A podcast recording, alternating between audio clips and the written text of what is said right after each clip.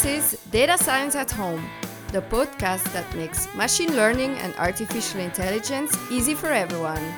Here's your host, Francesco Gadaletta.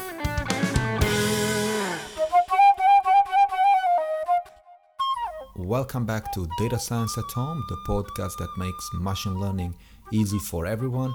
In uh, this episode, I'm back home after a long trip and uh, a number of collaborations uh, with uh, several groups um, in, in Europe. And I'm here with a cup of coffee, finally enjoying the office, the home office, and uh, and uh, speaking about something that uh, I um, I've been spending my, my time in in for the last year and a half probably, which is FitChain and um, the decentralized machine learning platform. Now, of course, I uh, I'm not here to promote the platform, and uh, you know, for, for these things, uh, there are there is a website, there are uh, there is there are some repos on GitHub, so feel free to um, uh, check this this code out. Uh, but what I'm here for is to, well, give something like my uh, personal opinion about uh, what is going on with machine learning and uh, uh, blockchain and decentralization and you know all these nice words that we hear for the last we're hearing for the last the last two years probably maybe a bit less.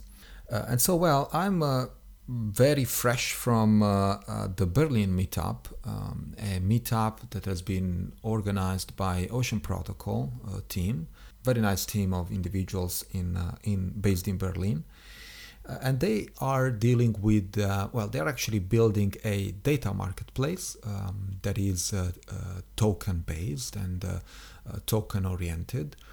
and it's basically living at the edge between decentralized and distributed databases, uh, and uh, and of course Ethereum blockchain.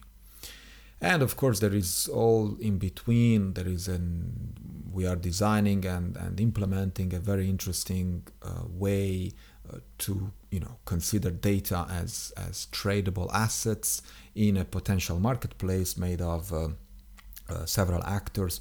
For example, data scientists, data providers, and uh, data consumers, etc., etc. Now, allow me to sip this coffee because this conversation is going to take a while. Hmm. Oh, this is great. So, well, let me uh, speak about what I've been doing with the Ocean Protocol and what actually what I'm doing with the Ocean Protocol.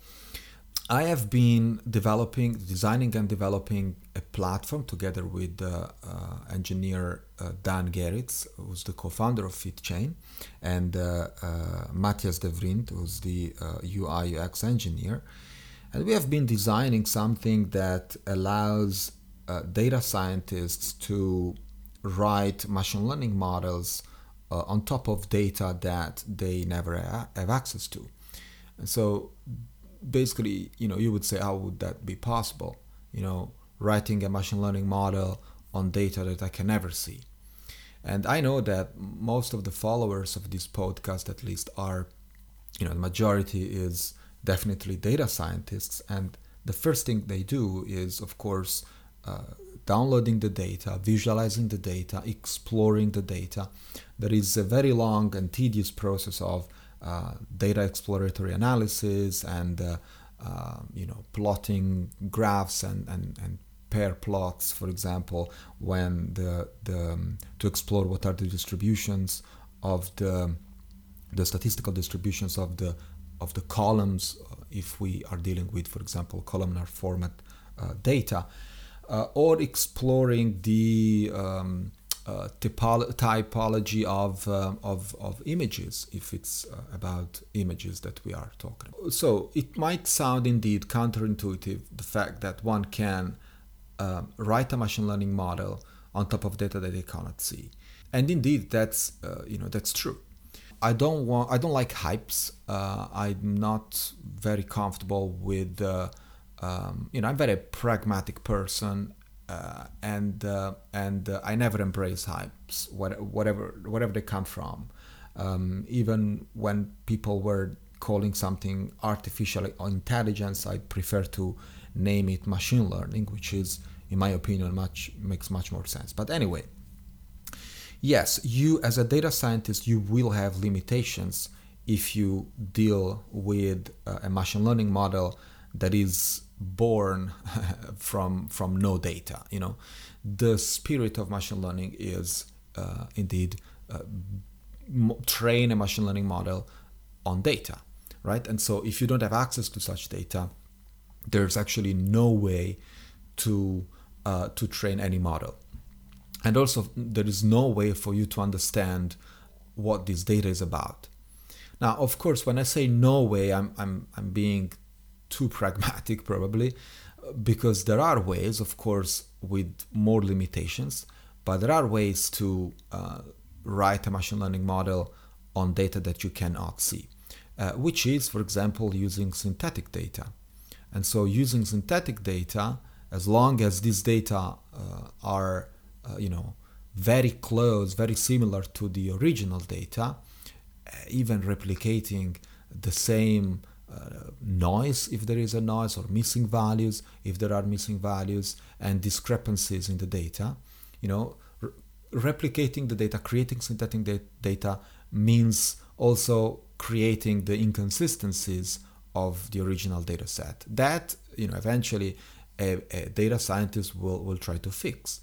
And so if there is this you know one-to-one relationship between synthetic data and uh, and uh, uh, raw data or original data, well then you know it's there is a possibility to write a machine learning model on top of, of that, right? And and be relatively sure that that machine learning model uh, will perform once it gets trained, of course, on the original data. If you if you train that model on the on the synthetic data, you will never you know you get random uh, random decisions and uh, because data are random synthetic data are random and so also the predictions of that model will not make sense. But if you take that model and you train it on the original data and you can do that because you wrote that model on you know by looking at the synthetic data so you know at least the data dimensions and and the pretty basic statistical distributions should still apply well, then it's possible. And, uh, and that's exactly what uh, we have showed uh, to, to the meetup in Berlin uh, a few weeks ago. It's exactly that. We um, spin up the FitChain pod, uh, which is this component that a data scientist and the data providers uh, will install to their local machines in order to communicate with each other and exchange uh, data, data templates, and of course, machine learning models. Uh, and of course, machine learning model metrics, which is all these nice things that data scientists look at accuracy, error loss, uh, confusion matrices, and stuff like that when uh, they have trained uh, a model. So we, uh, you know, the the scope of that um, meetup was exactly to show that it is possible to have, for example, a bunch of images that are extremely sensitive data, so it's something that cannot be shared, um, and allow a data scientist who's on the other side of the world uh, looking for a project uh, to provide a solution for. And these data scientists, uh, we have shown how this, this individual can replicate can create a synthetic version of this original super secret data uh, and write a neural network. And so, you know, uh, with defining the number of layers, defining the dimensions of each layer, uh, defining the output labels, even doing a bit of, you know, simple transformation, uh, transformations of this data uh, in the input and in the output when I pause, I'm sipping coffee, just that you know. We have shown also how a data scientist can deploy such a model remotely. uh, which means that once the um, the model has been assessed to be compatible with the data, uh, and so having the guarantee that if the data is not or suddenly changed, that neural network will eventually train on when when it is connected to the original data. So we have shown exactly this pipeline. Once this happens, this machine learning model, neural network, is basically deployed remotely so that the data provider, the only actor who owns the real data, the, the real stuff, the super secret stuff, can indeed train the model on behalf of the, of the poor data scientists who cannot see anything. The only thing they can see, of course, is how good or bad the model is doing by observing a number of transactions um, where you know in each transaction it's there, there are many things specified for example of course the metrics of the model but also many other things like uh, timestamps like uh, description of the data that is being um, fed to the model at that specific time. Um, some cryptographic proofs of, of this data that is feeding the network uh, in each batch for example. So basically, the uh, you know it's basically like running that neural network on your personal computer at home locally uh, while it is completely into another geographic location uh, and still giving you um, uh, you know metrics so that one can understand if he has to um, uh, tweak and tune the model restart pause or just throw it away because it's not working so this is something that we have been developing for the last 14 months or something like that. And it's using a number of technologies that, of course, I'm not going into detail in, in this episode, um, but it uses a number of technologies. In particular, it also uses uh, blockchain technology. Now, why the blockchain technology? Well, um, the blockchain mm, based ledger that we are using is something that you know it's it's just a ledger okay it's a ledger is a let's say kind of a database where you put your transactions data logs whatever so one can decide to use a private um, on-prem hard drive or, or storage facility or a remote Amazon, AWS, whatever, S3 buckets, etc., um, or any other provider, you know, or an Ethereum blockchain, or an IPFS, um, interplanetary file system, uh, decentralized and distributed storage. It doesn't matter, you know. It's something that we decided to to use as a technology because we were personally familiar with it and uh, and we liked the idea we liked the approach how you know also how it was designed and implemented but it's a pluggable component that indeed one can plug in and out uh, at her will and so one can l- clearly decide to store these logs as the model gets trained can decide to store these things wherever now of course if and this is with the uh, philosophical problem is that if I am a data owner and you are a data scientist, of course, uh, you know, I might be cheating about um, me training the model on your behalf. And also, I might be cheating while I write these transactions. So, as the model gets trained, I can be, for example, forging these transactions so that you see things on the other side uh, you know things that I want you to see. In contrast, you can also be cheating. You as a data scientist, you can also be cheating once you receive these transactions and say, "Hey, I never received anything," and so you didn't train the model. And so we will fall into a dispute, and it would be impossible or very difficult to, you know, dispute our own um, with our own reasons. Uh, it would be very difficult if such a ledger were um, you know centralized somewhere for example at my place or, or at your place. It would be my word against yours. And so we would never uh, succeed in our dispute. Nobody will ever win So the thesis of FitChain is okay, how about taking all these transactions and distribute these transactions into a, a network, the so-called FitChain Gossiper network, which does exactly that. It gossips around uh, these transactions to a number of uh, so-called validators or nodes that basically uh, distribute and replicate these claims in their local uh, in their local nodes, and so that if there is a dispute one day or after model training, well, we can actually go back to this network, to this gossiper network, and say, uh, you know, I saw that at this timestamp, data provider uh, claimed that the model was at an accuracy of, let's say, 85% and stuff like that. So these claims basically cannot be repudiated, you know, cannot be moved around, cannot be deleted, eh, which is exactly the reason why we have implemented the so-called gossiper network that does exactly that. It replicates claims and of course keeps them and, uh, and provides cryptographic proofs about that.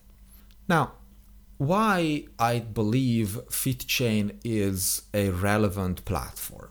Um, this is, of course, you know, of course, my opinion is biased because I I am behind it. Uh, but of course, I would like to share my opinions with you and eventually collect some of your opinions and and and have uh, intelligent conversations uh, about this.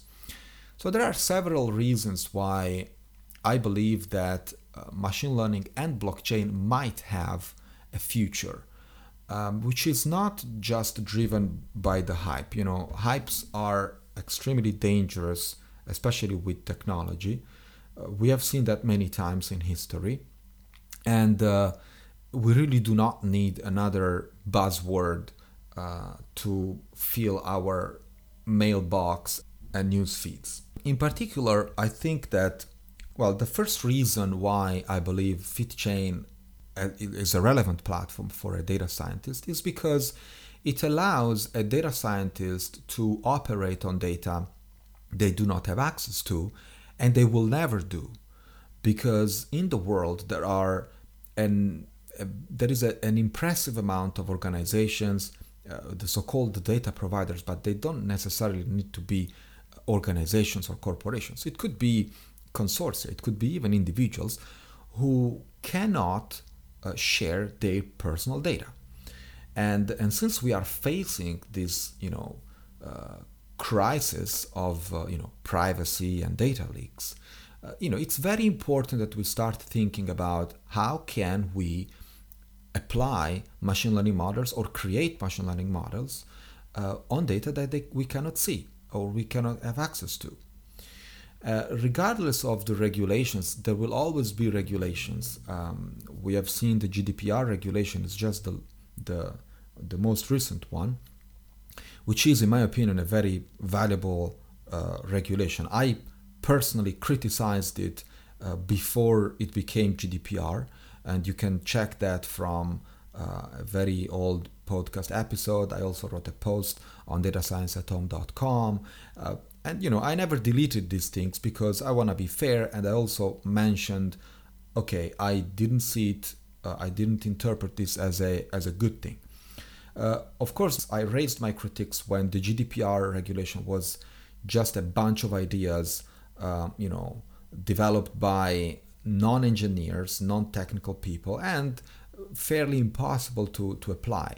Then it evolved into something that was that made more sense to me and indeed, it's the GDPR as we know it today, which still needs to be polished. It still needs to be, you know, uh, tweaked and tuned. But the core of the of the regulation is already there, and I believe it's uh, it's something that we should um, uh, we should take care of. It's it's a very important uh, regulation to my eyes, and it's not going to be the last one. Uh, regulations will be strict, more and more strict, and uh, more and more demanding uh, because it's important to preserve the privacy of individuals, especially when our life is more and more in, in digital format. And so, uh, you know, we cannot tolerate uh, other uh, attacks to Facebook, uh, attacks to Yahoo, attacks to Google, uh, you know, and, and these folks just shutting down their services because they cannot manage uh, attacks, they cannot manage data leaks, and they cannot basically manage our data.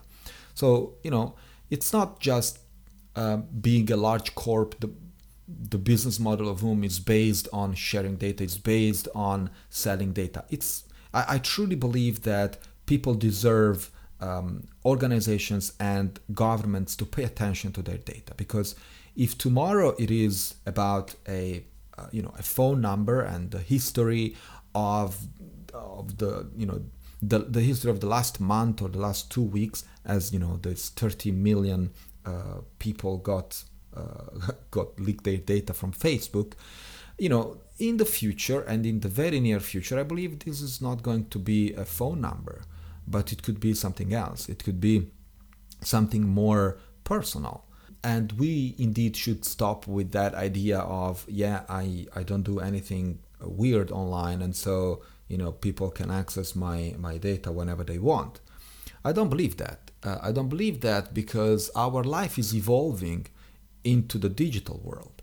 And uh, indeed, yes, today you don't do much, but probably your kids and your nephews will put their entire life on uh, on online and or well in digital format and so someone has to protect these things someone has to but someone still has to analyze these things because data science and machine learning and what people call artificial intelligence they are not going to disappear anytime soon of course. Actually they are going to become stronger and stronger uh, because we have seen where the value is.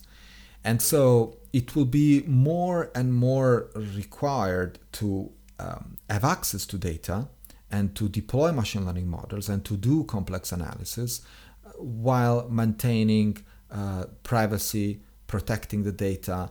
So these two requirements are uh, important and will go in parallel, in my opinion.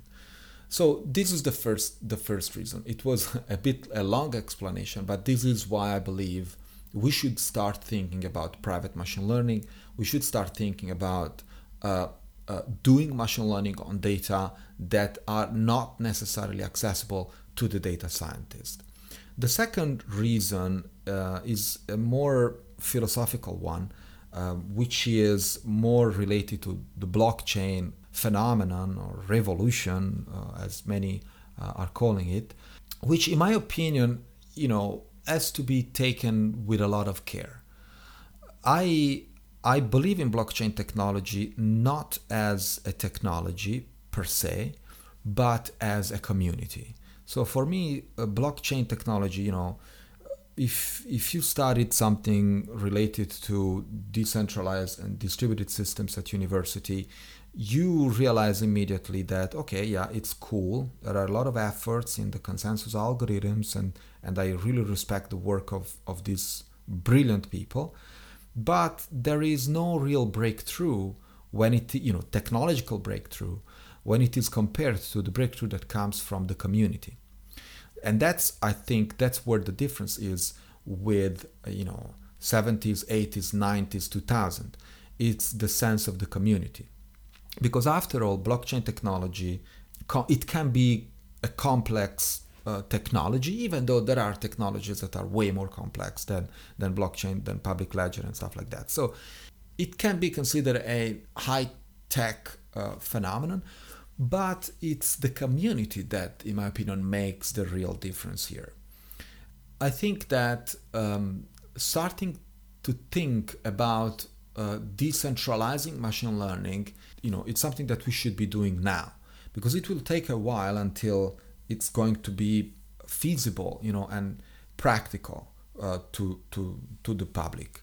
The reason why I'm saying this is because machine learning and machine learning models will become um, a fundamental part of our digital life and uh, we are seeing already uh, you know so-called intelligent devices uh, growing i'm also exploding actually uh, you know all these i'm not just talking about smartphones which are of course, a hub of, uh, of AI and machine learning models, even if you don't realize that. But a stupid keyboard has, uh, as a machine learning model and reinforcement learning models behind, behind it.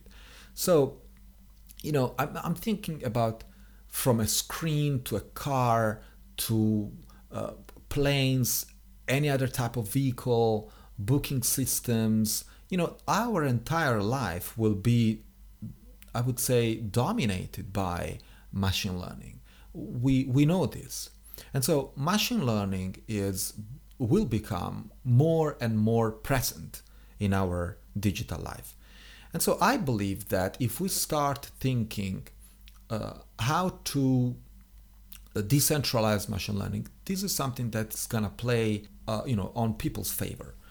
We cannot think of centralizing machine learning because it's a it's a super powerful tool that, in my opinion, belong belongs to the people, and uh, and it's very important that people can have control on it because machine learning is nothing without the data. And uh, since we are embracing the fact that uh, people should own their own data, uh, we are also implicitly embracing the fact that people should also own their machine learning models, or at least those machine learning models that have been built on their data. So yeah, these are the the two reasons why I believe uh, FitChain, as many other platforms that are probably thinking of the same, you know, tackling the same problem, uh, I think they are on the right direction. At least with the attempt uh, of uh, of making machine learning uh, decentralized, making private machine learning possible. I don't know which approach will succeed or will be you know the most uh, reliable one as well as the uh, most practical one um, that's something that you know requires a deep analysis on uh, on the different uh, methodologies for example homomorphic encryption or multi-party computation or data isolation like FitChain works um, or other methodologies that we we we haven't thought about yet.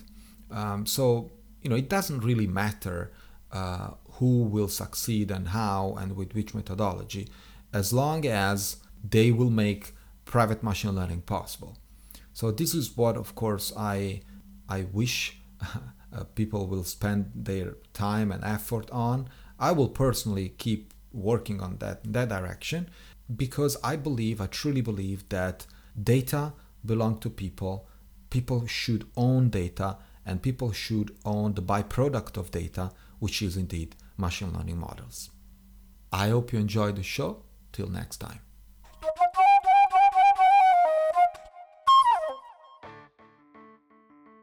This was Data Science at Home, the podcast that makes machine learning and artificial intelligence easy for everyone. If you like the show, don't forget to write a review on Apple Podcast, Stitcher, or Podbean. You can also find us on datascienceathome.com where you can subscribe to our newsletter and get the latest updates. Thanks for listening.